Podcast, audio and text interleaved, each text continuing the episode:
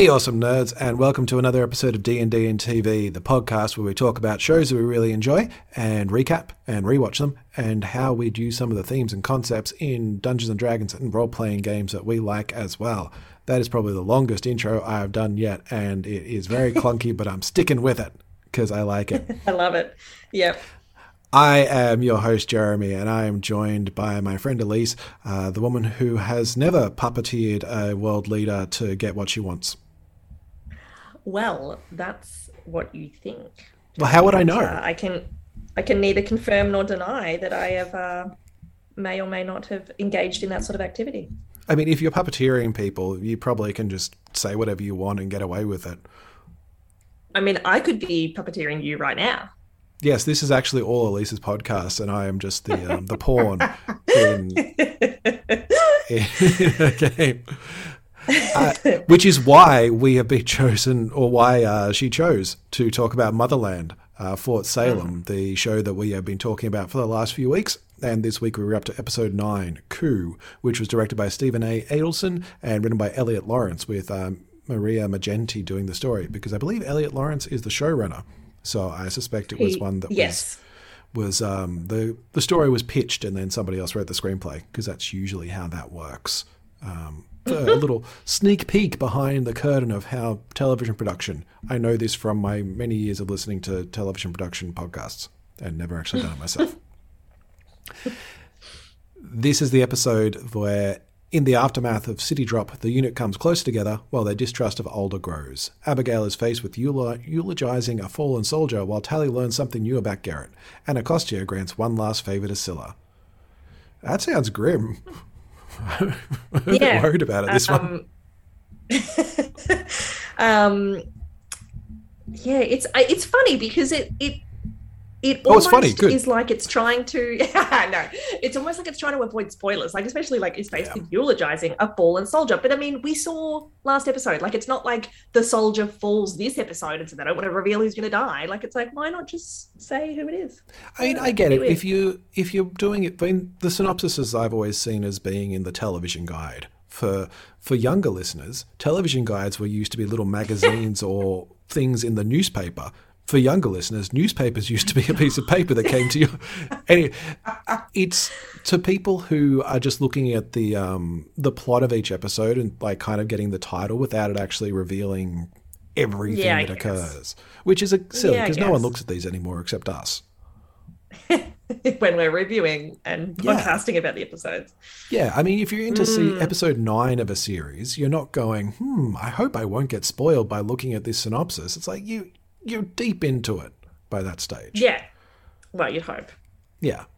Which yeah, I can I can see that. I mean, just the names are enough to kind of I mean, if you know who Mm. Yeah, Alder give you is, an idea.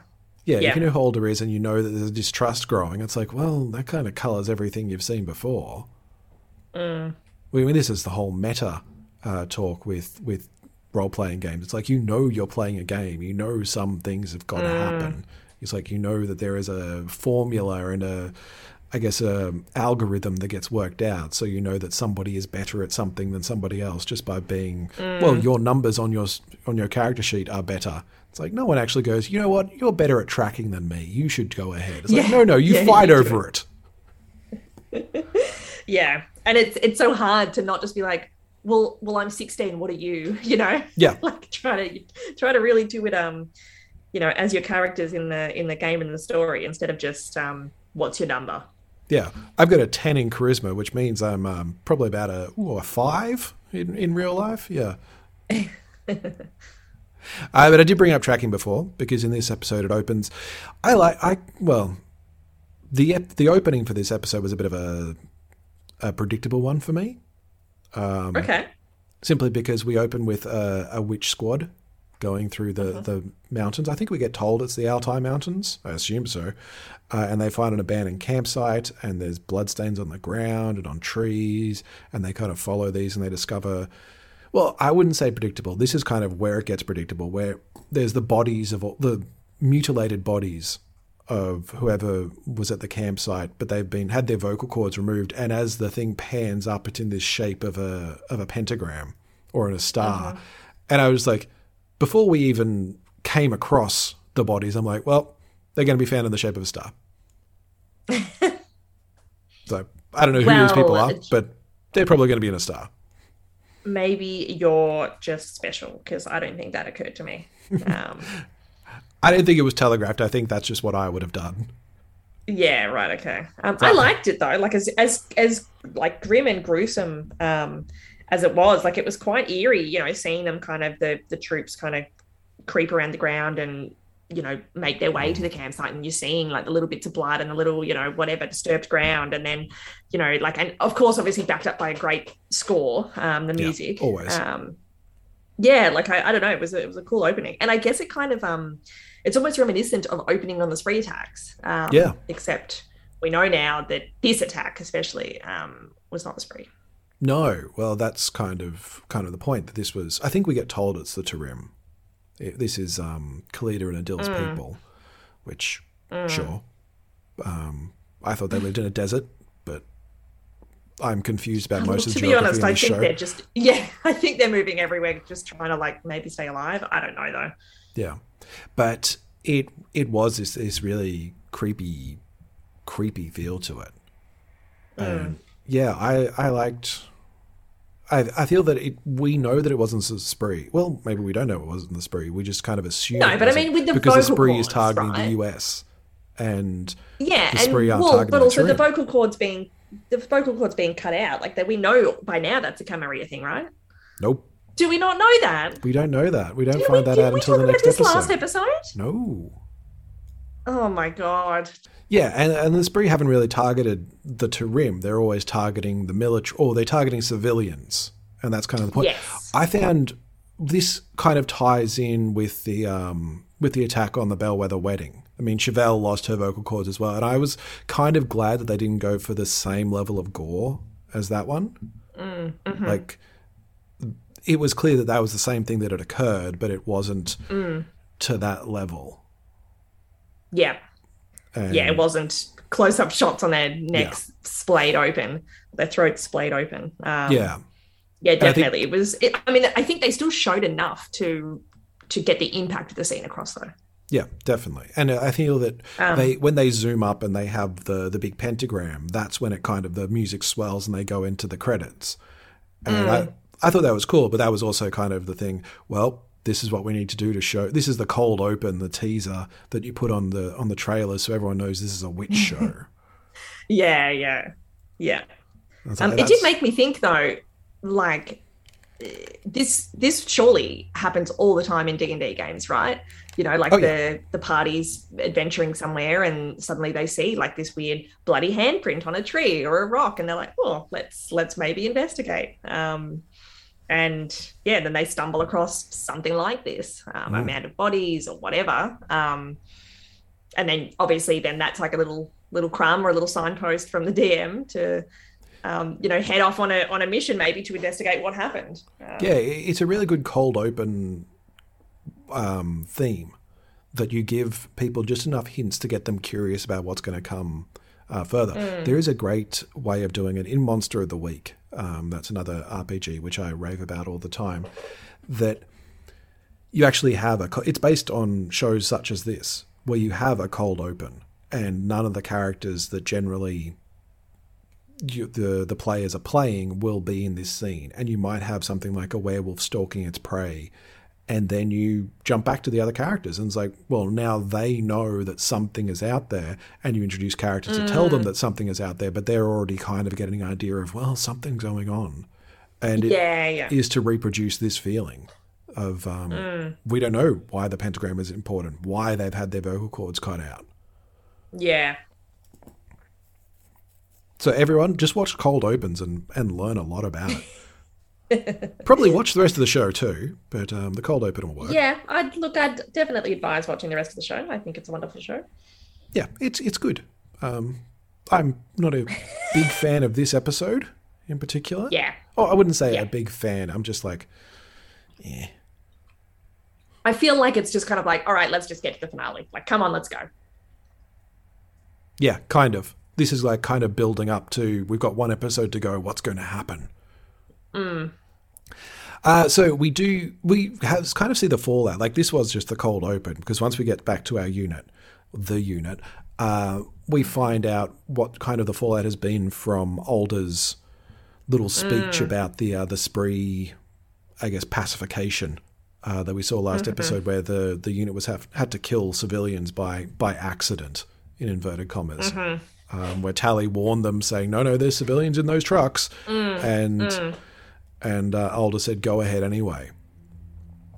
And this is an interesting sequence, I feel, because we've seen before about how they all deal with trauma.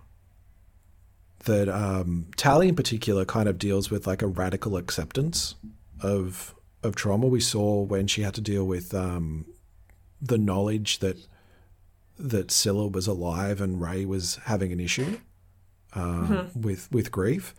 That Tally was just like, well, you know what? I have no control over this, so Yeah. I'm just going to move past it. Tally Yeah. can't move past it here. Mm. She's got she's furious, mm. and Abby's kind of the one that's like, look, this is just this is just war. We're just following orders.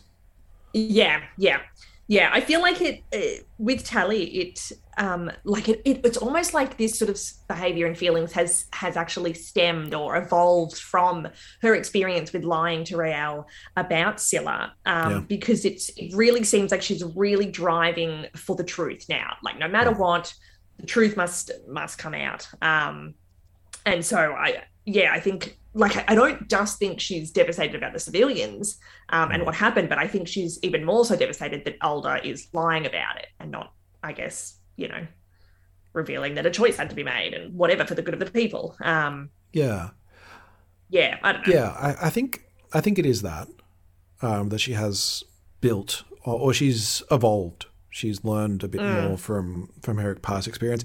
I think also that it's not directly her because we saw in the last episode that she didn't actually. It didn't seem like she took part in the wind shear that destroyed the truck. Yes, correct. And I would agree. the fact that she was so so willing to to push for that radical acceptance was when she was to blame in inverted commas. She was the one that told Anacostia about Scylla. She Yeah, was the one feeling guilty. This is the one. She didn't kill any civilians if she didn't take Mm. part in that shear in that wind shear. Yeah, She is just yeah. saying this is wrong. I did not take part, Mm. and something needs to be done about it. It- and I'm wondering if she had taken part, would she be a little bit more like Abby and more willing to to push through it and just go, well, that's just war, Mm. because she's trying to alleviate that guilt that she would be feeling. Yeah, I don't know.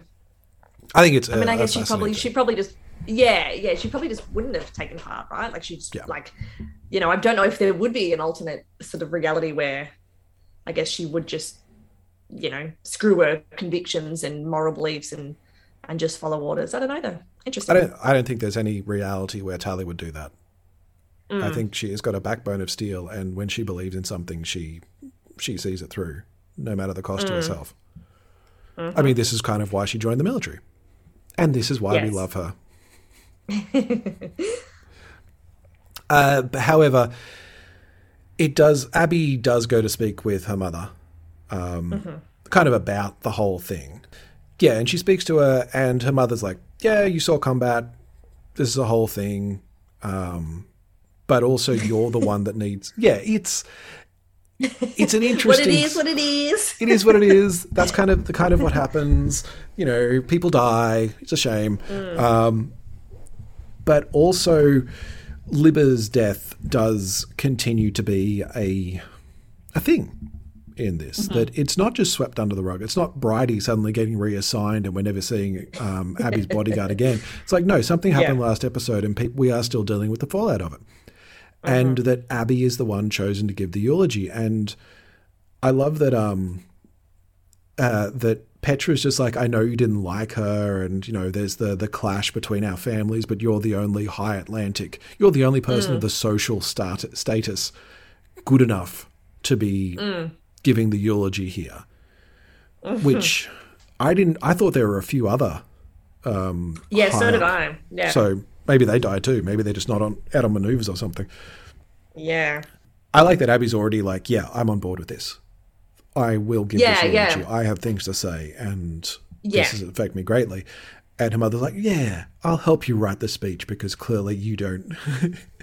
we need to make sure it's a good speech and not you just insulting her and calling her a Yeah. nanny horse or whatever it was. You're a contagion, Libba. You're a dumb noodling nene horse from a dumb noodling nobody family. You're the kind of stupid that spreads. I know, and mum, and mum's really like, you know, you need to do this for Libba, but then it's also like, but you're also representing the family, so we must work together to cr- to craft the perfect eulogy. Yeah, yeah. This this will matter for our for our um, Yeah. clan. Um, Yeah. But we get to see that Abby has changed. That Libba's death Yeah. and everything she's gone through. It's like Abby. Abby has feelings, um, and she wants to to do her best. She wants to remember Libba in a good way. Uh, and it's a good thing that Petra's on base because she goes to see Alder, um, just to kind of report on the, the well the the massacre that we saw in the cold open. yeah. yeah. Um, and well, it's interesting because we see that the vocal cords have been removed, but then Petra just kind of well, Izadora's there as well, and she shows that the the dried vocal cords are there, that they've got them. Yeah, but I I took the dried vocal cords as as being a historic artifact. Oh, okay. This Right. whole scene So I- confused me. So yeah, I'm going to take your word for it. yeah. Yeah, so I took it as Izadora was sort of saying like as in like you know the the fact that from these new bodies vocal cords are removed and then oh look I've got this historical artifact of vocal cords that the Camarilla have cut out back when they were around Yeah. you know I'm putting two and two together kind of thing um that's what I took it as that the dried vocal cords were just like a an old memento of the Camarilla Right, right. More like this hasn't been done since the Camarilla. Yes, exactly. Yeah, they used to do this. Look, we've even got these dried vocal cords as, as proof of what they used to do, and now someone's removing vocal cords. Oh, what could that mean? Um, Cool. All right, Yeah. that makes that makes a lot more sense. This and I don't know what it was the first time I saw this because Izadora brings up the Camarilla, and I was like, "Who? What? Who are they?" no, What? I was the same. Yeah, no, I was the same. Uh, it's been like on the first watch, I was like, yeah, I was like, what are you talking about? Um, and again, I feel like it's like I like being treated like I know what's going on and I don't want to be spoon fed, but they just there's just some things like this, especially where you just needed a, couple of extra little crumbs, um, maybe throughout the series, Yeah. um, just so that they will sort of, unless we just didn't pick up on the reminders. I don't know. well, um, I, I think But yeah, I know. I remember watching it and being like, I don't know who that is or what that even means. I think on the rewatch that we have had a couple of those breadcrumbs that we've been told what it used to be like. And the problem is we haven't had any evidence that it's still like that.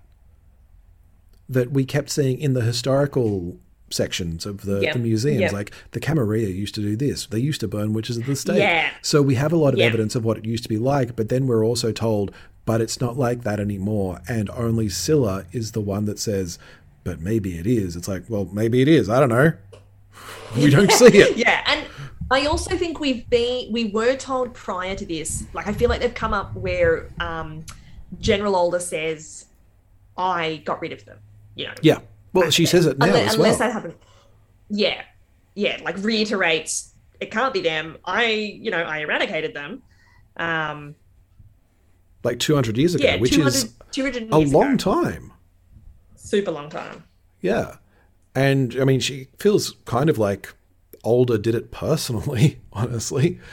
Um, because she's like, the Camarilla wanted my voice. And it's like, I went out and fucking nuked them. Yeah, Um, because they, and things have changed since then. That this is just somebody use it's a copycat using their tactics and using their style, Mm. but it's not them. Which I wonder about how strongly that Alder is so very adamant that it cannot be the Camarilla. Yeah, right. Well, I definitely remember being like, "What is? Why is she so sure?" Yeah, hundred percent. Like the worry, the worry train for Alder um, was strong this week, this episode. I, I wonder about the worry train. I'm not so worried about Alder being like a bad person at this point um, in Mm-hmm. the episode. I'm more worried about her being incompetent and refusing to see facts.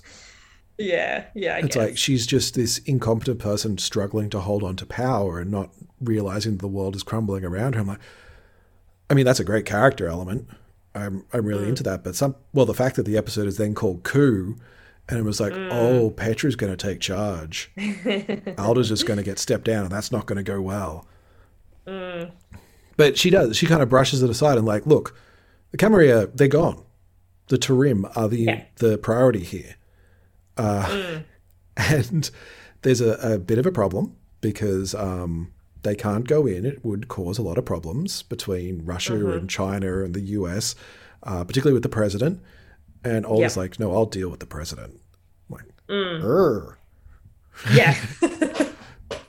yeah, I know, I know, and she seems so confident as well. But all She right, does. Yeah, it's like go for is- it, Pet. Go for it, Alder. No worries. It's suddenly become um, the West Wing, but with witches. it's like, oh, I'll deal with the president myself. Or, or House of Cards. Yeah, yeah. We don't we don't talk of that. Oh, my apologies.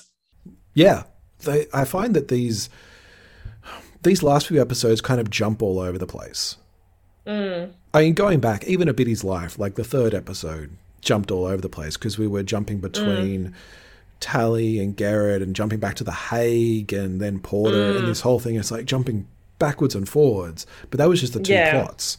This feels like it's kind of going not all over the place, but going to places we wouldn't really expect.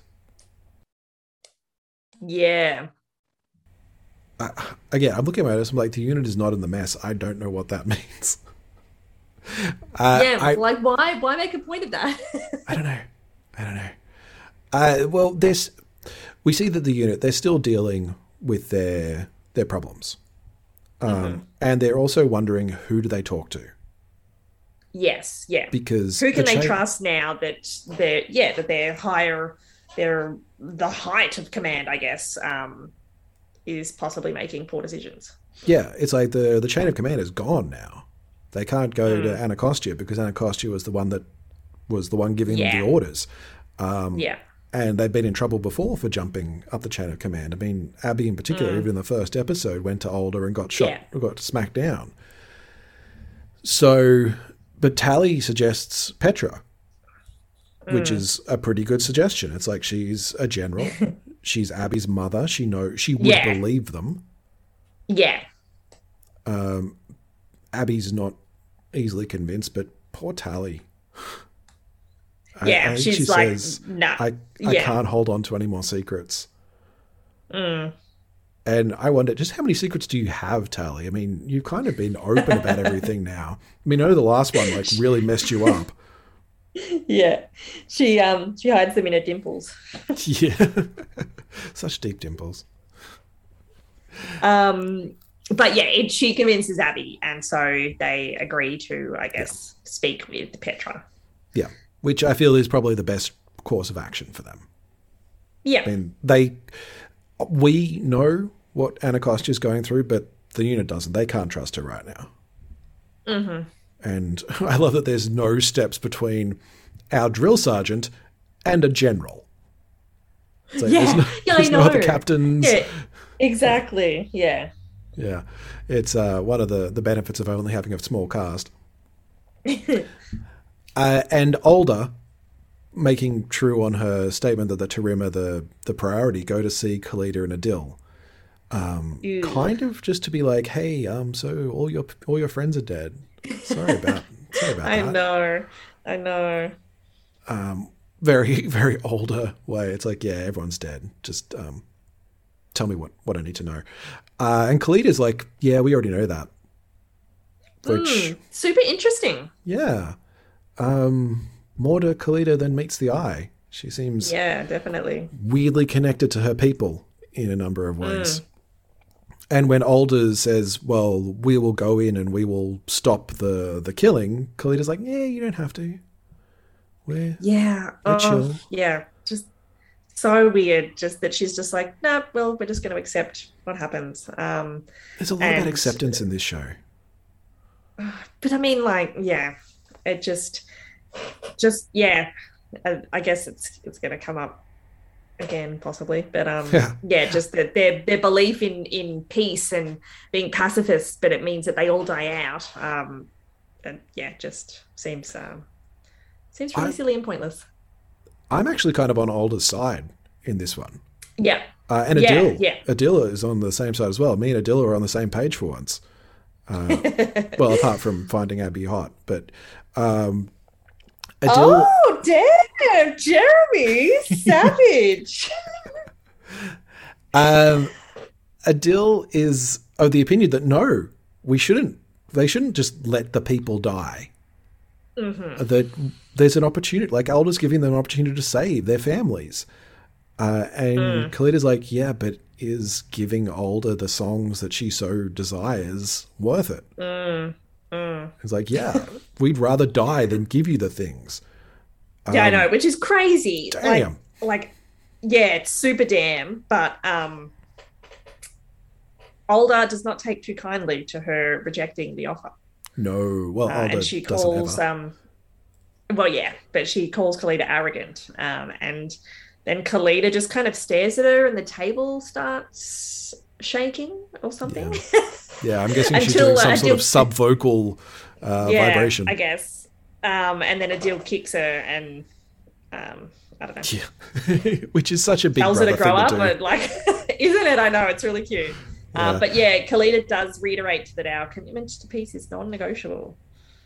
There, yeah, um, which is an interesting, interesting line. It's whose piece is uh, is she hmm. trying to get there, and why is hmm. it non-negotiable? It's like, are you saying our commitment to peace by overwhelming firepower is non-negotiable? We're not going to change in our ways of creating peace, or are we going to get peace through any means, like even if hmm. you're all dead?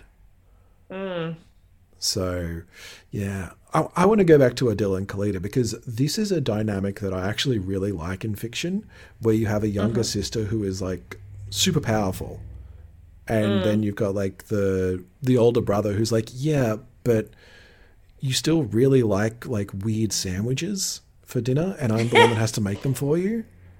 And there's there's a great example in Age of Ultron where um where Scarlet Witch is like directing everybody around. She's telling Pietro what to do, and there's a moment he just stops and goes, "You know, I'm like two minutes older than you," and just that little bit of like banter between them of like, "Yeah, Yeah. I'm going to do what you say, but just remember that you're the younger sibling."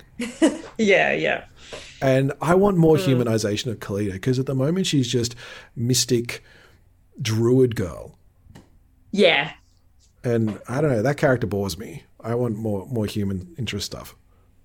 Oh, see, I'm not bored. Like, I'm certainly intrigued. Um, but yeah, no, it is. It is kind of cool because it's kind of like a deal. Um, you know, like yes, you may be more powerful than me, and you're technically in charge of me. We assume, um, but yeah, I'm still your brother, and I'm still going to put you in your in your place, and Mhm. you know, tell you to behave and grow up, and um, yeah, no, I find I find her intriguing and mysterious. I don't know. I'm yeah, that surprises me that you're bored. By her. Yeah, I just feel that she's for the scenes we've seen her in so far has been I am sick and I am wise. And that's it. Yeah. Okay. That Yeah, she's okay. like, no, no, I am that pacifist that knows everything, and, or she's been dying. And it's been one of those two options. And it's like, yeah, Mm. I don't really see her having much agency right now. Mm. That, that's me. I also think that they should just give her a kitten, and that would make her more interesting. Because you give any child a kitten, and they suddenly are, are more entertaining on set. Um, Okay. but also a super powerful, uh, super powerful wizard in, or witch in the body of a small child with a cat. It's gold Yeah, okay, cool. because kids just react around a certain way around animals, and it's like, and when it's like a demigod doing it, it's like, yeah, that's cute. Yeah, yeah. Uh, but anyway, we'll move away from this scene before I keep talking about cats. That the, the unit has decided to go to see Petra, uh, and they explain what actually happened, and that Alder was the one that gave the order, and Alder knew exactly what was happening. Um, Petra is like, yeah, I mean that's disappointing, but things happen. Yeah, Uh, yeah. She's definitely not surprised. Yeah, Um, and she is very much like, yeah, okay, run along, run along, children. Yeah, it's like Yeah. I'll take this under Run, advisement. run along, soldiers, kind of thing. Yeah. Yeah. You didn't need to bring this to me. And Ray kind of lays down the trump card that no, Fort Salem has been infiltrated. Uh, there's a spree agent on the base right now, and Alder isn't telling anyone about it. Mm, mm-hmm. And I wonder how much, so much going on with Ray here. Because why do you think she laid down the trump card? Um, I think to try and get to try and get Petra to realize things are more serious than she knows. I guess. You don't think it was a little bit of getting back at Scylla? Or trying to save Scylla? Uh no, no, I don't. I definitely don't think it was trying to save Scylla, and I don't think it was trying to get back at Scylla because I don't think, like, I feel like she's already Scylla's already, you know, Ray knows she's in a dungeon chained up and you know alone in the dark. Um, so I just, I literally just took it as, you know, you're not believing us there, or you're not really sort of jumping on board with us there. So I'm actually going to tell you something even worse, or whatever that you you don't realize, um, and that might get you on our side now. Yeah, I, I mean, I think I think that's exactly what what happened. But I'm I think it's interesting that it's Ray being the one who has to say that. That the well, other I mean, two I know. think it's because no, but I think it's because it's it's Raelle's secret to tell, right? Yeah. That Scylla was free. Um, So they're not going to say anything, like if she doesn't want them to. So she has to decide, I want to reveal this information or not. Um, I think it's also a little bit of her being able to get let Scylla go now. That we saw in the last episode where she fought the the spree member wearing Scylla's face. yeah. that if she wasn't willing to turn Scylla over to Petra and possibly be executed for being a, Uh-huh. a terrorist, Mm-hmm. she wouldn't be able to say something like this. It doesn't matter what yes. what happened. It's like she's giving Scylla. She's ready up. to. Yeah. Yeah, you're right. Yeah, so I think and I'm re- happy to, to move right on because uh, I Okay. was well on that. I don't know. I feel it's a really telling point about Ray's character. But I mean, there's other stuff coming as well, so we'll we'll see that. But this does get Petra to go. I will take that under advisement, and this has given me a lot more to think about. But you still have to get the hell out of my office. yeah, she's she's very non-committal to them. Um, Yeah. but you can tell that she's definitely like, oh shit, I need to um, investigate further or follow this up further. Yeah, because Petra knows how the chain of command works, and Petra is a good soldier, and good soldiers follow Mm. orders. So, Alder, with no idea of what's coming, is having dinner with Anacostia. Well, that's not really true. Anacostia is eating, and Alder isn't. Yeah, and Uh, the biddies are eating. The biddies are eating, and I think that's just kind of Yes. how she takes food in. She os- osmoses it through them. Yeah, it's just weird. So creepy. She's such a vampire Again, right now. I literally was about to say again, it's really reinforcing that vampire thing where they don't eat; they just, you know, just they just survive based on you know sucking the life from the yeah. the, um, the people around them. She has a glass of wine, though, right? Yes, Yeah. I believe so. So it is. It's a food thing rather than just an intake thing. Yes. Yeah, I'm- think she doesn't need to have any of it. She's just choosing to have the wine because she loves wine as opposed to Yeah. food like meh. Yeah, doesn't need food, so doesn't use it. Uh, that's kind of an aside. That's just a cool, cool, creepy thing about Alder because the main point of the the conversation in this scene is that Anacostia wants to keep Scylla around. Um, I mean, this is kind of where it ties in. We just know that Scylla's still on base, and Anacostia's like, I feel that we can bring her back and make her a double agent. Yeah, we can turn her for sure. Yeah, and Alder's like, yeah, but how about no? I want to talk to you about Scylla. Let's get her off base. Now that we got what we needed from her. I think she may still be of use. In what way? Why are you still on this? We can bring her around. Every day we keep her, we risk her escape, and goddess knows what else. She forfeited her rights when she became an agent for the end. What if we can turn her against the spree? Send her back to them to be our eyes. Not with a will like hers. How can you be so sure? Centuries of experience.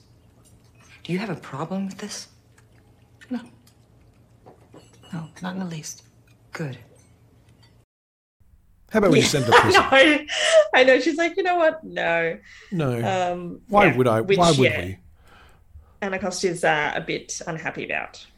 Yeah, and I think this is telling that Anacostia is not she's more willing to push it Alder because of the um the bad order to kill the spree, but she's starting to doubt her a little bit more. Yes. Yeah, she's starting to question her decisions instead of just follow her blindly. Yeah. And I'm wondering also whether she would have asked would want to try to get Scylla to to change if uh, she wasn't doubting Alder as much. Um, I still think she would because of what she sensed in her when she did get in. I still think she would. Um, Yeah. but yeah, know. I, I think so too. interesting. I think um, she's she's reaching a turning point uh, anyway. Mm, And I think this, if um, she hadn't had the order, but did have those doubts about Scylla, Alder not being willing to talk or consider it as an option, I think would start to make her doubt as well. So this is just Yeah. reinforcing it all. Yeah, I agree. Yeah. And then we have the the Libba's funeral, which Mm. I don't know. When I first watched this, I w- felt this was going to be like a great, great scene, and it is. It is a, a really good scene. I just like that. I thought it would be good, and it was. The end. yeah, I know. Like, what do you mean?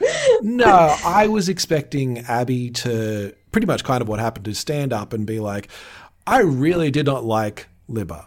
I did not get along with her at all, but she was my sister, that kind of thing. And she kind of does, but it the writing just falls a little bit short of of the empathy that could have made it amazing, like the scene that you watch when you talk about this show. Because there are other See- there, there are other mm. scenes that you do that for, like the the Raelle Scylla floating mm. in the in the pilot. Mm. But this mm-hmm. scene could have been something amazing, and it's not quite there. Um, yeah, okay. I yeah, yeah, that's really tricky. I really liked it, and I really liked what Abby says.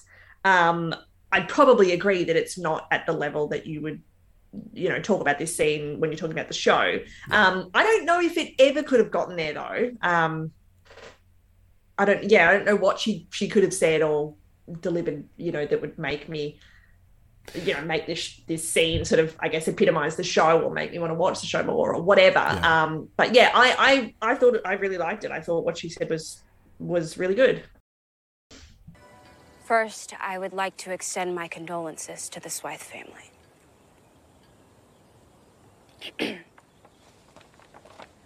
Service, duty, honor, bravery. These were more than just words to Libba. She answered the highest calling.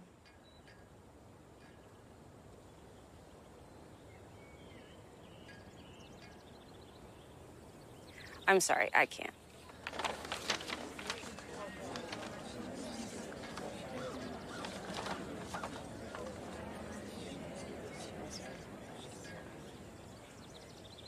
Elizabeth Kane Swythe was the girl I hated most in the world.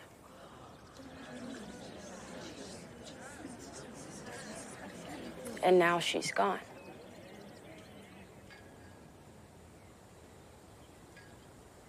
Hating Swythe is mother's milk to a Bellweather. Some families sail, others ride. Bellweathers hate Swythes who hate Bellweathers, going back and back to a time before we were even America. And for what? For tradition? For competition? Well, I fell right in. Lockstep. I pulled her hair, made her eat a piece of dead pigeon. I took her men, ate them whole, and spit them out at her feet. I called her names so foul that they could wake the dead. And now, this terrible now, she's gone. And there's one less witch in the world. And here we are alive to fight another day.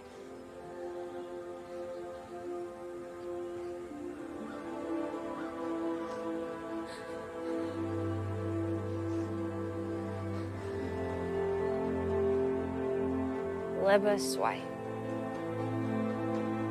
You were the stone that sharpened my blade. The storm on my sunny day for those things.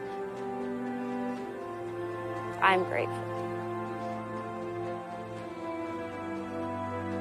May the goddess bless you. May the goddess bless this country that you served so well.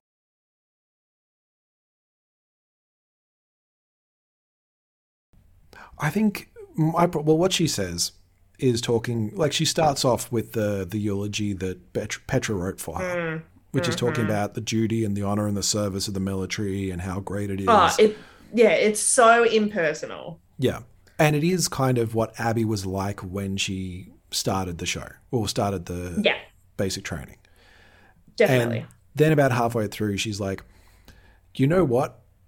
Libba was a person and we hated each other because Swythes and Bellweathers Mm. always hate each other.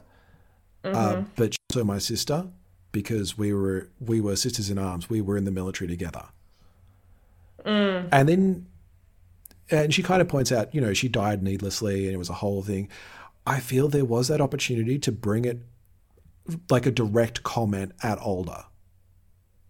And just be like, she died needlessly because you No, but you fucked up and you made her put her in a situation. I don't think the funeral is the right place for that, though, right? Because then she's just using Libba for her own advantages. I mean, she kind of is anyway because she's showing off like her that she's going to stick it. She's going to see it through. She's going to keep being the best soldier she can be for Libba. Yeah, but that's not using Libba. That's no, I still took that as being about Libba and being like, even though, you know, even though we had this rivalry, even though we hated each other, I realize now that she made me stronger. You know, she made me, you know, and that is a testament to Libba. Um, I don't know. Yeah. I don't know. But yeah, I don't think she I think I don't think she should have called out called that um Alder because yeah, I just think Yeah. that's not not at the funeral. I think again that's just a a difference in how I'm enjoying the show. Maybe Yeah. that I'm. yeah. It, it's the second last episode. I'm wanting to build up to this crescendo of yeah. of Yeah. well that is kind of incompetent and they need to do something about it rather than Mm, this mm-hmm. is about service and duty and honor. Mm-hmm. Um, Yeah. yeah, it, it felt a little bit down. It's an incredible trick. It's I, I don't want to um, disparage too much the writers because this is a fucking tough scene to to write, and to get it to the level that I wanted to be at, I couldn't do it myself. Um, and I think I'm seeing. Well, we're seeing that now, where I'm like, "This is what I want out of it. How do I do it? No idea." Yeah. yeah. Uh, but it is well, we see at the end that Tally is furious, and she's directing that directly at Alder because she's like, "Yeah, Yes. Libba died Yeah, for yeah. for a lie," Mm. which um, which is true. She did die for a lie, Yeah. uh, which is sad. We liked Libba, Yeah. Yeah. She was cool. and we get a a nice little memorial. Um, Well, I, I feel like we're kind of skipping over as well that Libba's mother is there as well. True. Yeah. And she, her and Petra have a bit of a moment where they realize, um, I guess, that their families fighting um, over all this these years is very um, needless or pointless. See, I You know, it's almost like fighting for fighting's sake. Oh, okay. Oh, we had a- okay. a different read. you, you, I like the I like the do, read. do tell. I like the read you got. That's great. That fighting for fighting's sake. That sums up everything that Alder's doing. Honestly, like the war just keeps going. It's like, well, who are you fighting? No fucking idea. We're just fighting for fighting's sake. but I thought it more the fact that Abby went off script and was just saying, like, it's always. It seemed like the um, the Swythe Bellweather rivalry was there, but you didn't really address it. You just hated each other. And the fact that Abby kind of admitted it and was saying, look, we hate each other, but we are still sisters, that the parents were like, yeah, we can respect that. That we don't have to like each oh, other, no. but we can. Oh, Oh. That it wasn't this insult to say that we actually didn't get along. At, at the funeral for No, her yeah, daughter to say she was kind of a bitch. Well, I yeah, I totally didn't see that at all. I I definitely saw it as that they it was almost like a realization for them that they're like, yeah, fuck. What's what's been the point of all this? You know, we're we're in this together. Like, why are we you know, we ha- if we think about our interactions, we have driven each other and strengthened each other, and um, yeah, I I saw it as more of a connection. Um, that's really interesting. I so prefer your reading of it. Thank you. You're welcome. Mine's just so so blasé and basic and kind of cynical. It's like yours. No, yours actually ties in with everything else going on in this episode, so it's probably what was going for. Maybe. Who knows? Who knows, really? Uh, so we, we jump over to, or the the unit has their own little memorial for for Libba. Um, Adil is there as well, um, and they're just kind of saying, "Look, we remember Libba. We miss her. Abby did a good job. Um, good job uh, doing the eulogy." Uh, Ray points out that she thought uh, Libba was cute. I wish I could have met Libba. She could be frosty. That was part of her charm. I thought she was kind of cute. Uh-oh. Type emerging. Dark hair, trouble. Oh. yes. That, that's Um, new. That would have been I- an interesting wasn't- direction if it had gone if uh, Scylla wasn't around yeah. and Lorraine Yeah. was sleeping Not gonna with her lie, I wasn't ha- I wasn't happy to hear that. Oh, she's trying Um, to move on. Give it, cut her some slack. Um, yeah, I mean, like it was. I think Tally responds that her type is dark hair and trouble. Yeah, Um, which that I really liked that line. Um, and yeah, that that was kind of cute. But yeah, I was kind of like, hmm, um, you know, very much. I mean, like it's stupid. Like, of course you're gonna. It doesn't mean just because you think other people are cute doesn't mean you have whatever. But I'm very much like, no, it's Scylla and only Scylla. hmm Um, Oh, Scylla So- probably found her cute too. no, Scylla's type is far different. Yeah, Scylla's type's blonde Um, and and uh, depressed. um, yeah. Yeah, uh, and But yeah, it's interesting that she Yeah. admits that, and it, it also I think it's again like she's it's a little bit of lightness for Raelle. Um, she has a bit of a laugh about it, um, which is kind of nice that she is perhaps moving on and um, yeah, like not just wallowing in in all that's happened to her. I think also that is um, not a stab at Abby. That Libba's main connection with the unit is through Abby.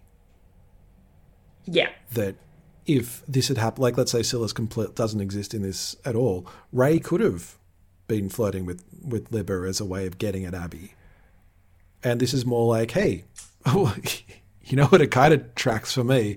It's Ray, the established lesbian, points out, hey, mm-hmm. Abby, that girl you were seeing on the side, she was kind of cute. I approve. again with that uh, again with that um, with the. Fo- that backstory that I'm still not sure I buy into. All right. If people want to come to the comments and or on Twitter and somewhere and say that I'm wrong, go for it. But there's there's a tension there, and it's not just um, Look, I. I, I don't, yeah, I don't deny there's not a tension, but I just, like whether whether they were secretly attracted, but I just don't think they've acted on it. I just, yeah, I don't think they got that far. Oh, my headcanon is Um, they definitely but acted on it. It was like we never speak of this again until next time, and then we talk about it all the time.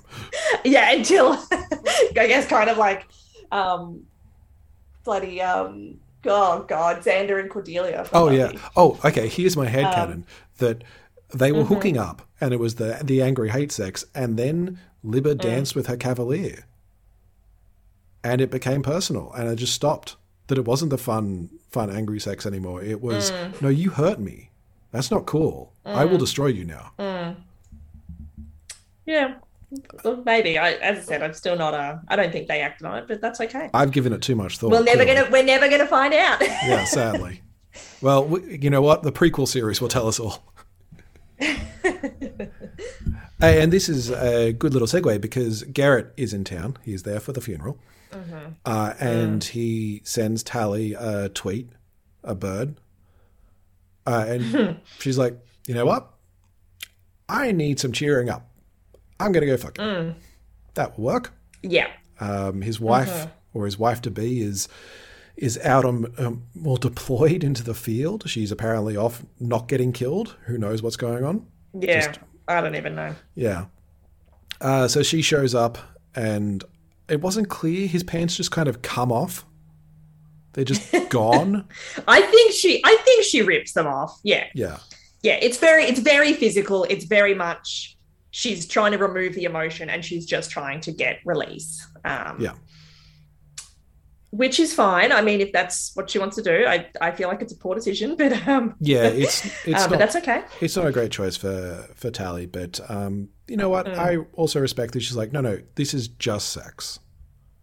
This is Mm, just mhm. I I feel bad. You will make me feel good. The end. It's about Yeah. tonight, and and that's it. And Yeah. not specifically the sex from this scene, but this fu- the funeral and the I guess the wake that the unit has is something I want to really like the idea of for RPGs Mhm. because grief and strong emotions like that are things that are really difficult for people at the best of times and role-playing games give such a good safe way of exploring them and it's something that you Mhm. can work into a game to have the funeral for a character for an npc or for a player character if their their characters Mm. died it's like well what do the rest of the group say when you're burying this Mm. this person we've had that in one of our games that an npc died and Mm. we had a small funeral a couple of them given our um, our dungeon master's habit of killing off people Mm-hmm, but I think it's a really good opportunity to have quieter scenes like that, particularly after a large battle. Because I think too often Yeah. in an, in D and D in particular, it becomes a well, how do we bring them back from the dead? How do we get a resurrection spell going? It's like no, sometimes you just want to have Yeah. the role play of let's all just think about this character and think about the game we're Yeah. playing and think about what it's like. Yeah, and accept accept that these things happen and sometimes you can't change them. Yeah. Um, yeah, definitely. Um, it, it is, as you said, it's straight after you know a big battle or something. Like sometimes it can just become um, very impersonal. It's just let's move on to the next battle, and oh, who are we going to fight next? And um, yeah, definitely, I think helps. Um, you know, players sort of get in touch with their emotions, um, and uh, like it, it makes it feel real, more real. Yeah. Um, and that there are, in fact, consequences to what's happening, and it's not just a quick um, you know, win a couple of death saves and oh, I'm back up again. Um, so yeah, It does. Yeah. It does require a level of investment and vulnerability that is tricky to get at some tables. I I feel a lot of people Yes. don't want to be vulnerable like that uh, Mhm. in some cases, Mhm. but it is such a well, it's like the the eulogy, isn't it? If you want it done right, it does take a lot of work.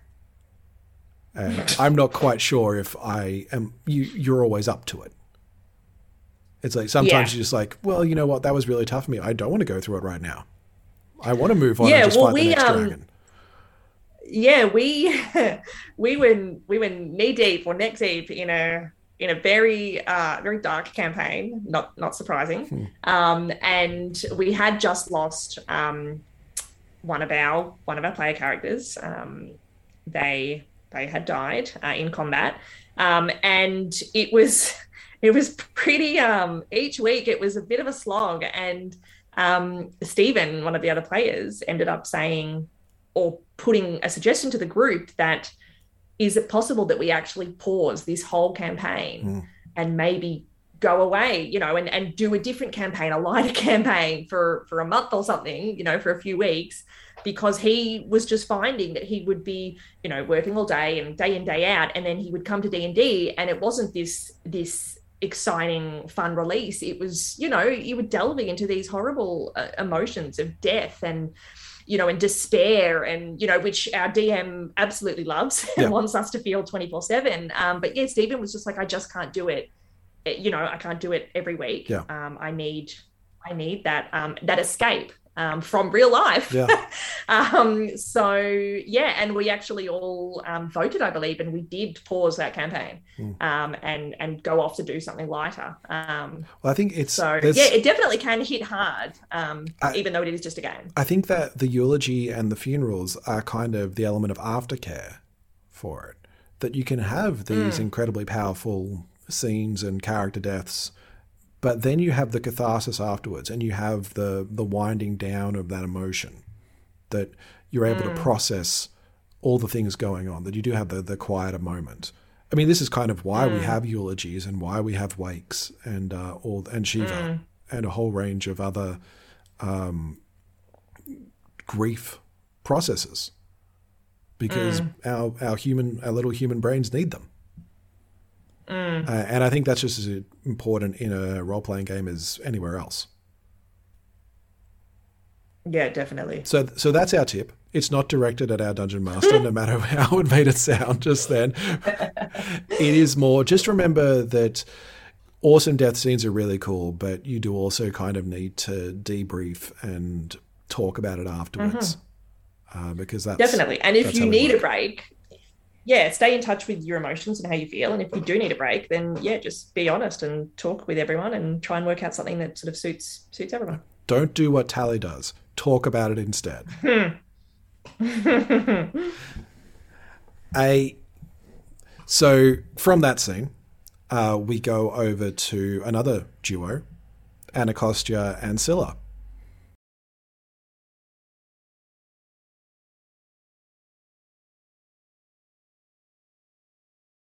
How come you have time to sit with me all day? You're my priority. Lucky me. Hmm. I love what you've done to the place. It's kind of medieval. I confess, I am a witch.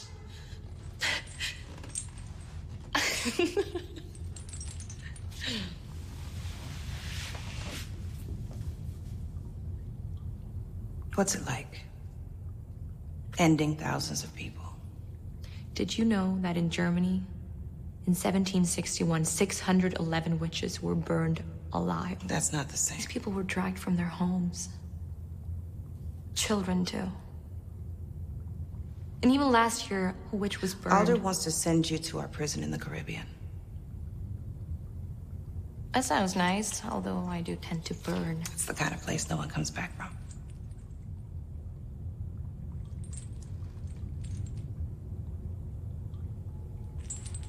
And how come I'm still here? I want to know how someone gets to be you. Lots of practice. I feel that you have co- you have feelings about this scene more so than I do. Mm-hmm. Always. Yeah, because Anything with Scylla, Scylla. I have feelings about. Because mm-hmm. I I didn't like Scylla at all. I mean, I'm on the fence for Scylla most days. We mm-hmm. know that, but this I don't think you're on the fence most days. I think you're you're definitely on the I hate Scylla train, or you know, she doesn't deserve love and she's a bad that's person That's not train. true. She deserves love. She just makes very bad choices, and she's a terrorist. hmm Um, She is very, um, she is very like we've called her Sassy Scylla before. She almost sort of steps that up a little bit in this scene, um, and she's very, very bratty. Yeah. She, yeah, she's just really, just kind of like I don't give a fuck. Um, yeah, you're going to kill me anyway. and she's I almost don't care kind what you do. of she's almost kind of toying yeah she's almost kind of toying with anacostia um um that being said like i mean like why not Yeah. like that's you know that's her reality. So she's just like you know what fuck you. Um I think you know i'm gonna get get a little bit of enjoyment while i'm here. I think the reason I, I don't like her in this scene is because we have kind of seen Anacostia a little bit more. And this is me doing the mm-hmm. meta thing of seeing inside a character's head because we've seen them in other situations. And so we know that Anacostia mm-hmm. has more information and wants to help Scylla and keep her around. And Scylla's like, no, just fuck Yeah. off. Just fuck kill me. I don't care. Whatever. it's like, she's Yeah, trying to help true. you. She's trying to help you. Yeah, and that- you're being a little brat. That's Just true. get over yourself. Yeah. That's my issue with. Scylla here, which, of course, she can't know. Yeah. She doesn't know what's going on in Anacostia's head. yeah yeah so we can't we can't blame her um Well, th- that's kind of but, the point. That um, Anacostia wants to know what is going on in Scylla's head. What made Scylla become a spree member? Yes, yes. Um, and Scylla tries to bargain and basically says, "I want to see Raelle." Um, she, I mean, she's told by Anacostia that she's going to be sent off to a prison in the Caribbean, Yeah, Guantanamo Um, Bay, probably. which was super funny. She comes back with this line that says, "like, like something like, oh, I, I burn easily or I tend to burn or something like that, which like super funny because she lights her face on fire all the time. Yeah. Um, That's a good one, actually. I like that. but she, so knowing that she's getting sent off, she Scylla basically says, "I want to see Ray one last time, uh, and if you give me that, then I'll I'll be an open book for you, and you can you can learn whatever you want from me." Yeah. Um, which I mean, I I'm always up for a Scylla and Raelle reunion, uh, as hard as it's going to be. Um, so I'm like, yes, good. Yeah. Um, but that being said, I don't think Anacostia at, at this stage agrees. Or No, not. she She's- doesn't. We don't get an answer. Yeah. She says no, or we just don't know what she. I don't quite recall. I don't think she answers. Yeah. I think she. Yeah, I think right, Scylla okay. makes her her demand because it is a demand. Yeah. Um, and Anacostia's kind of left with, well, that's the choice I got to make. So Alder said that she was going to take care of the president, uh, and she does. She Mhm. goes to say, "Look, you need to get these people out of. Um, Mhm. You get, need to get the team out because they're getting killed." And the president's like, "Fuck no, Mhm. that's going to be a, Yeah. that's going to be a war between Russia and China if we wade in there." Which is funny because she's uh, President Wade, uh, and she Jesus. Oh, come on, that was good. Uh, and basically shuts Alder down and is like, no, you don't get to tell me. And the biddies do their little chittering hiss thing, and Wade does it back. She's like, fuck you. I know. I know it's amazing. I know it's really like I loved it because they they're really creepy the way that they sort of hiss and, and chitter, and for her just just to be like, you know what, I'm gonna hiss back because I'm fucking I'm a boss. I'm a Yeah. boss bitch. Um, yeah, it was really cool, and I was like, yeah, like good good on you, good on you, President Wade. Yeah, and- um, and She points out, I know about the botched operation with the spree. I know about the Mhm, spree mhm. infiltrating your your little base. Um, and you Yeah. didn't tell me any of this. And this is a really Mm. bad thing. This compromises national security. Yeah. So you, after serving every single president since George Washington, I'm going to make you step down. Yeah, yeah. Which um, and that she's gonna she's gonna make the announcement tonight. Yeah. Um, which like I mean, come on, don't don't show your cards, but whatever. Oh, she's got Um, to. She's got to and let her know. You don't is- have that come out of nowhere. Yeah. Um, and Alder is absolutely furious, Oh, and you can see that there's a, a a storm brewing overhead. Yeah. Um, which, yeah, so much which we assume there. is tied to her emotions. Yeah, there's, there's a whole bunch of stuff Yeah. with that. Yes. So Anacostia um, calls Ray over. Uh, they, Mhm. They're out training. Obviously decided to, in in favor of the um the agreement with Scylla. Well, I don't know if any agreement. She wants to check and see what Ray feels about it. Actually, yeah, you're right. Sorry, she does. She definitely does because I think she she says that it would. She thinks it would help Raelle to get some Yeah. closure. Yeah, and also being like, so, hey, yeah, you're right. hey, look, she's going to be shipped off to, to prison. Do you want to say goodbye? Mhm. Um, Yeah. And Ray's just like, why would you want to help her? Why, why would I want to help her? Scylla's dead to me. Mhm. It's like, oh, I that's know. to hurt. That hurts. Oh, it's horrible. Yeah, Yeah. let's let's move on because uh, I didn't like her saying that at all. Yeah. And Ray then um, goes to the unit and says, "Look, this is what Anacostia's offering me. Should I should I Mm. take it?" And Abby's like, "No, do it. Go say say something to Scylla. If I could say something to Libba, I would." That kind of, kind Yeah, of thing. yeah. Uh, and then before she can really convince Ray, um, Petra calls for her or summons her. Mhm. And Petra, you know, she's she's okay with the eulogy that Abby gave, but um, Abby Mhm. realizes something else is going on, and Petra just kind of says, "Look, there's going to be an announcement tonight. Uh, be on your best behavior because it's going to affect our family greatly. The president's going to say something, and it's like Mm. clearly Petra has gone to the president with the Yeah. information about the spree, and now she thinks I'm going to get rewarded with Mhm. the generalship um, because of that. Yes. Um, and yeah, and Abby's excited. She's super As stoked. she should be. Her mum's going to be, you know, five star Mm. general. Um, Yeah. And I wasn't clear. Is, are Ta- Tally and Gerit supposed to still be like having sex since the last time we saw them, or is this a new one? Yeah, I think this is a new Okay. one. Um, but yeah, you're right. It's yeah, it's a bit bit all over Yeah. the place. Uh, Because if, if they've been going this whole time, then wow, props to props to Gerit. yeah, which is the only prop he's going to be getting in this scene, uh, because his his wife Hillary comes in. Mm. Um, I'm pretty certain while Gerit is, well, while they're having sex, like literally in the act. We have to stop meeting like this. Oh, Hillary! I've been on a plane for 16 hours. I'm sorry. I'll go. Stay right where you are. Tell you what, give me 10 in the shower and I'll join you. Let's raise some power. You think you can handle us both? Good.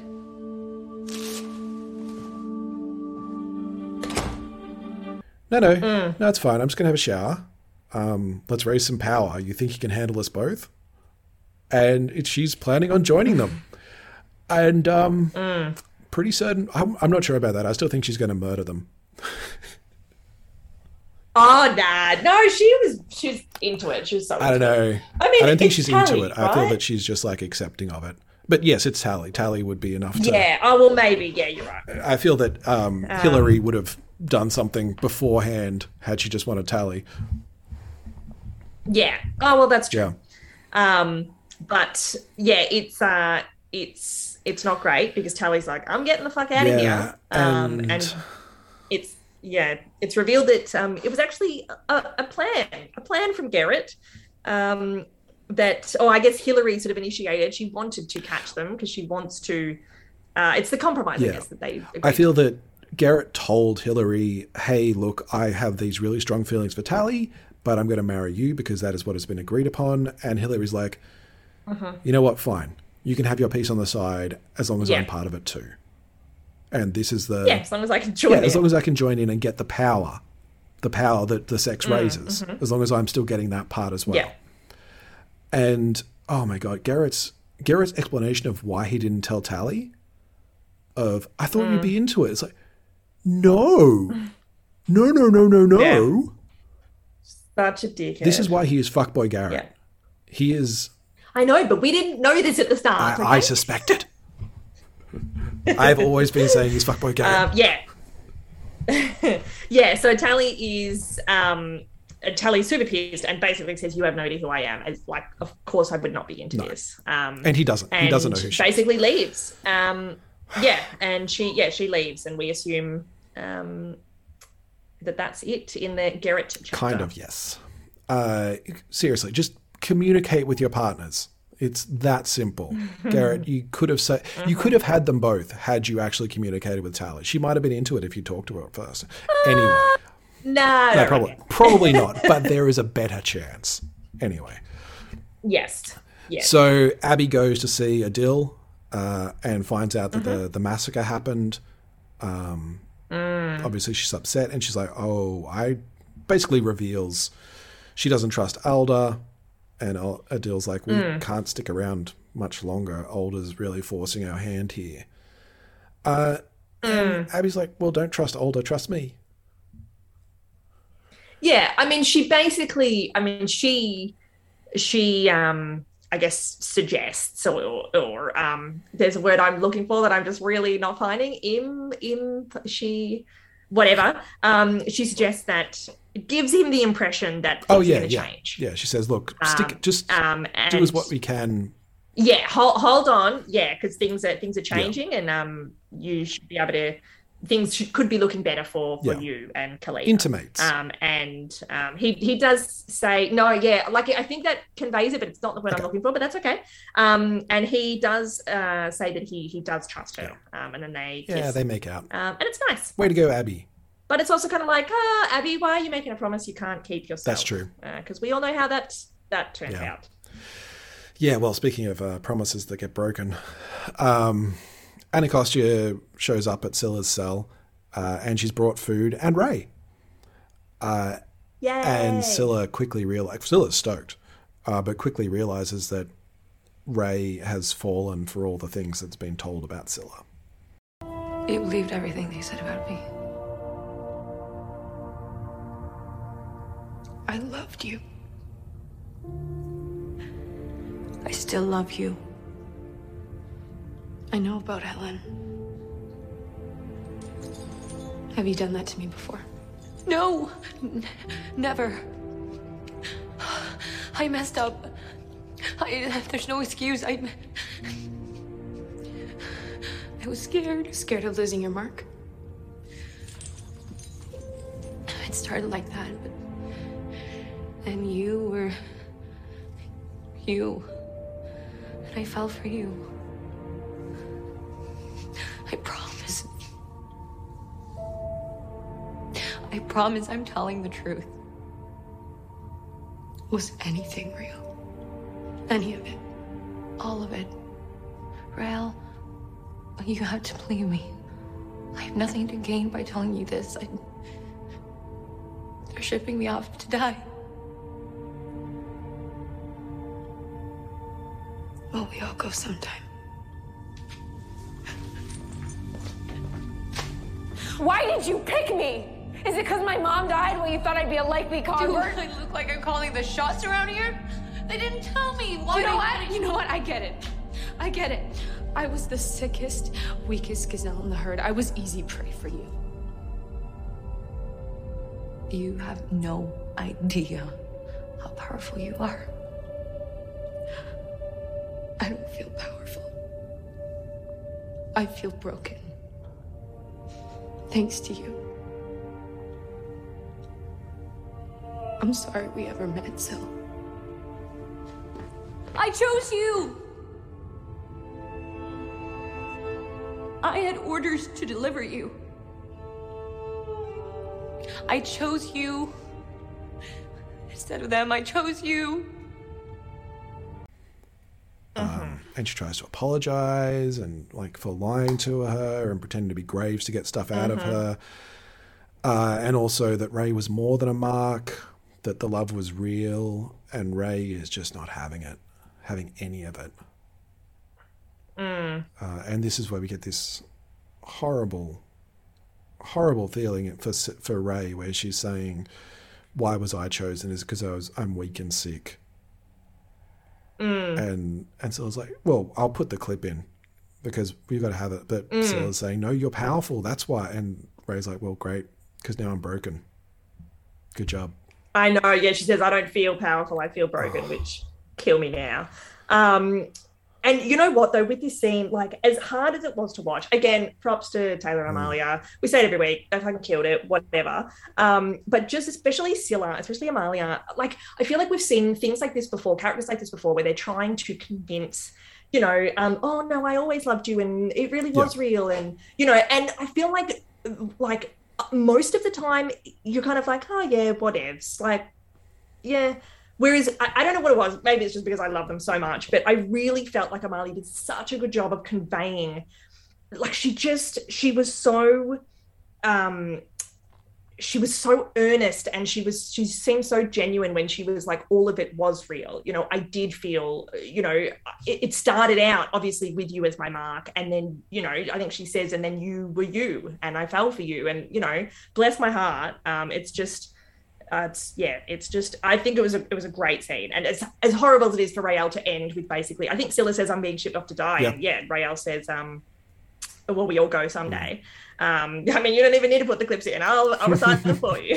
You have this one by heart, Um, yeah. but uh and then and then as she basically turns her back and goes to leave Scylla said i like i had a choice. Um i was meant to take you to them but i chose you. I chose you instead of them um and Raelle just leaves and doesn't answer um so yeah it's like a horrible heartbreaking scene done done amazingly I think not to get into the the whole acting element of it. I think limiting how much Amalia can move in that scene, the fact that she is kind of tied to a chair, means she does need to emote Mm. a hell of a lot more. And it does Mhm, mean mhm. that she's just using her voice and her face and her as much body Yeah. language as she can do. So it does feel Mm. more earnest because she's putting so much more into it. Yeah. And Mm. Taylor just being able to kind of just stand there and not respond at all. It's Mm. a fantastic response to it. So yeah, that's definitely an amazing scene, and and heartbreaking. It's Mm. Yeah. like poor, poor Ray, Yeah. just thinking that she's weak. Just that says everything about. It. I her. know, I know, and you can tell. You can tell that when Scylla says, you know, no, you're powerful. That she's she's not even listening. You know, she's she literally feels like she was chosen because she she you know, well, I think she even mentions her mum that her mum was dead and that she's Yeah. you know she's sad and whatever. Um, yeah, it's yeah, it's it was a it was and a that, great that she was she was not well, she was sick, but that now she is broken. That Scylla just destroyed Yeah. her. Anyway, let's not let's not dwell. We must not dwell. Not today, uh, because it is time for the president's speech. Um, she's she's planning. She's getting all the words. She's getting the teleprompter going. Apparently, there's a teleprompter. Um, that's good to know about the technology levels. And she hears like this odd buzzing, and no one else seems to be able to do it. She's like, "Well, it must be a fly. Weird." Uh, but it's intercut. It's intercut with Alder and the biddies doing this this ritual, and then when the president starts to speak, Alder is speaking at the same time and saying these words instead. And as people start to watch, or as people are watching, the president starts to go off script. Uh, and, yes, yeah, saying words that aren't on the teleprompter. And Anacostia, watching with the cadets, realizes something is wrong. Uh, but basically, what the president was going to say that Alder has stepped down is not accurate at all. But the president is actually giving Alder special powers against the spree, uh, and now everyone else starts to realize something wrong is wrong as well, or at least the aides in the president's office do. All- Everyone else is like, "Oh, great, good for Alder." Because yeah, yeah, but the aides in the president's office are definitely like, oh, this is this is not the speech we wrote. This is not what's on the teleprompter. This is not the decision that was Yeah. made. Um, so yeah, they they look very sort of surprised and shocked. Um, and Anacostia sort of slips away um, and goes to Alder's office, I guess, um, and basically sees through the window to confirm that Alder is um, puppeting um, the president, the president, um, and she is devastated to see that. Uh, understandably, because this is Um, her mother figure who seems to be just re- refusing all the things that she taught her. Uh, that being said, Mm-hmm, awesome, awesome spell. I love this idea for for fantasy games of being able to create a spell. It's Mm-hmm. basically dominate monster or dominate uh, person, but from a distance. And Yeah. a, yeah, it's such a cool story hook that once you know that can happen, it's like you can't trust any NPC because what's what's going to be happening to them. Yeah, Yeah. yeah.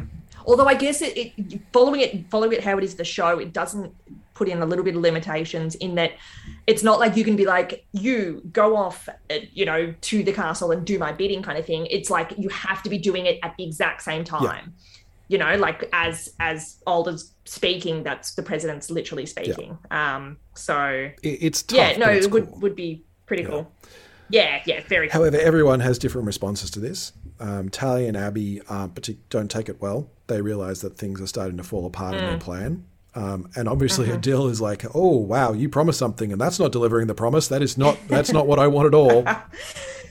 I know I know yeah Uh, and then we go to Ray with. Um, she didn't get to see the speech at all. She was she's dealing with Scylla, and now she's just well, she was cold in the in the cell, but she, she's just sobbing, um, crying against that tree. Mm, Yeah, clearly letting her finally letting her emotions out. Uh, I know the tree, their tree, the tree that they would meet Yeah, at. the lesbian tree.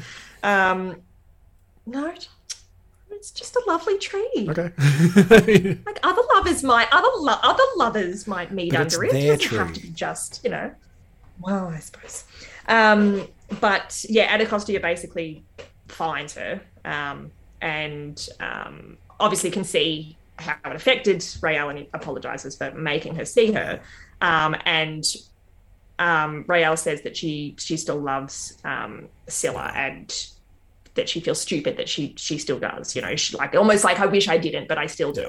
But you can't- Um, and I think Anacostia, yeah, Anacostia basically sort of says that you know you're human or whatever. Um, and um, then Raelle admits um, that she told Petra about Scylla being on base. Yes. Which Um, helps Anacostia realize, oh, that's how Petra knew to tell the Mhm. president. That's why Alder's making this move and puppeting the president. This is the whole Mhm. thing. Oh, God, Mhm. if she knows about Petra, Yeah. she knows who told her. Mhm. Um, which is not good for our girls. No. So she quickly takes Raelle back to the, the suite and reveals to Tally and Abigail, um, and I guess Raelle as well, um, that Alder puppeted the president. Um, it's confirmed that is an act that is Super um, wrong. Yeah, what is it? Illegal or it's you know the Hague? I don't Yeah. know. It's forbidden It's or whatever, forbidden by the Hague. Um, yeah, um, and that if Alder realizes that all this sort of stuff, I guess, comes back to the unit, they're in grave danger. Um, and, And That's basically where the episode finishes. Yeah, and that leads into the the finale, which oh my god, what's going to happen? Mm. Uh, it's a it's a big one. Uh, so Mm. that's that's the episode basically. There's only really one thing left Mhm. to do, and that's talking about um, the character that we would turn into a PC or an NPC uh, for from this episode. And Mhm. I'm going to choose. I'm going to go first because I have um, one that I've kind of been holding on to all season, uh, and that is Mhm, General. Sarah Alder. Uh, because now, kind of her villainy is revealed that she will do anything to to keep her power, and Mhm. all those little elements of it. She just makes such a cool villain that she's got that centuries. Mm. She's been doing this for for millennia almost, or it feels like. Who knows how old she was Mhm. before before she um, became a general. But Mm. also that she's a little bit well-meaning, or not so much well-meaning, but she is doing what she feels is best. She thinks she knows what is best for the world, Yeah, well, and she will do whatever Yeah. whatever it takes. Yeah. And yeah, Yeah, well, in all her experience, surely she knows best. Yeah. and I I love that as a villain because it makes it such a Mm. an argument between the party um, or the players Yeah. and the villain, and it's like her means of doing these things are very very bad, but she's like, but I am the Mm. only protection. Everybody else is doing it wrong. Mm. So yeah, having a, a cool villain like that, particularly one that has a, a level of power over over the characters, like a commanding officer or someone, that you do have to really step Mm. outside of your your bonds to deal with. Um, super cool. And then when I I would kind of make her into like this lich, this um this this Hmm, evil okay. undead necromancer who's drawing on other people's life force to Mm. c- sustain herself, but she's doing it because again, Mhm. everyone else does it wrong. I can't trust anyone below me. So Oh, for sure. So- yeah, I need to stick around. I need to stay alive or alive, your quotation marks, um, to, yeah, because I know what's yeah, best. so it's not just I want power and I want to live forever. It's like no, I'm doing this for the world because the world Yeah. would the world Yeah. would suffer if I wasn't around. Yeah, you should all thank yeah. me. So yeah, Alder is is my pick because I think that she would be a glorious Mhm. villain. interesting, very interesting. Um, I am choosing Scylla, Sassy Scylla, um, this week, and I would have her basically uh, sort of inspired loosely by Scylla and her behavior in the semi storyline, um, in that I would have her as an NPC that hopefully um, is able to form a connection with someone in the party um, who's obviously helping helping out on missions and no one's any the wiser although in our group uh, we know that tori would call out straight away that um, this this random female npc must be it must be evil. Um, and um, yeah obviously um, eventually there would be betrayal it would be revealed that perhaps she was up to nefarious things. Um, and then i guess her real sort of sass comes out and then she's almost like this villain but maybe not that sort of keeps popping in and out with the party and like throwing out these crazy lines and like maybe sometimes some weeks she'll um she'll jump into this campaign and she might help in this in this battle. Um and then the next week they find out that oh but then she went and stole this or you know and just this almost like this constant um you know in and out and and the person maybe the, the pc that that they formed a connection with they're also maybe conflicted because she's super hot and she's super sassy and she's got great lines um and they're like when's Scylla, you know when's that character going to come back? And then it's like oh damn it she came back and killed our horses or whatever you know. I just feel like it would be fun to just this be this almost like this constant um uh, you know Yeah, again i'm struggling for words today but just this constant a constant antagonist or semi-antagonist, or a- Yeah, I guess a constant anti-hero for the party to to deal with.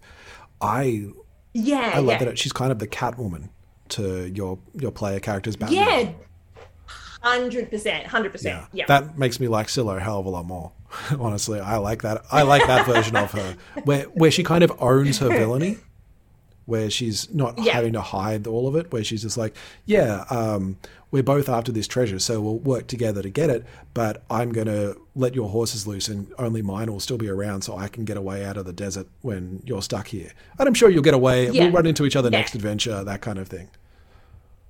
Hundred percent, yeah, and like maybe I'm going to take all the treasure except for maybe like one piece each for you guys, um, you know, because that's just the way I roll. Um, Yeah. and may- maybe a second, maybe an extra piece for for their paramour. um, but yeah, I, I think that would be. That would I, I like that because you can still have that dark past of former terrorist organization and made bad choices and is now just doing what it takes to get by. yeah. Awesome. Well, and eventually she'll be redeemed and um yeah i don't yeah, know I feel the redemption is the key part of of that that NPC. Yes. Uh, how that redemption comes through is is up to the dungeon master. but that is all for us for this week. Uh, join us next week where we review the or we rewatch the last episode of season one, uh, Witch Bomb. That doesn't sound good. It sounds bad. It sounds like something's going to explode. And given this episode, yes, something probably will. Uh, leave us a review on anywhere podcasts are found and subscribe there as well. That would be wonderful. We really do appreciate it. You can send me emails about your fan theories about what Abby and uh, Libba got up to. The email address is dndntvpod at gmail.com, or you can come and follow me on Instagram which or Twitter, which is at dndntvpod. Uh, thank you so much for listening. Hope to hear from you very, very soon. Uh, and join us next week. And until then, uh, be kind to yourselves. May all your hits be crits. bye